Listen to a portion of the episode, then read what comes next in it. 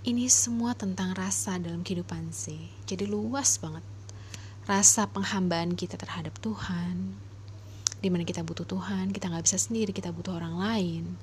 Rasa kita terhadap keluarga, orang tua, saudara, keluarga terdekat, keluarga jauh, tetangga, teman, sahabat, partner hidup.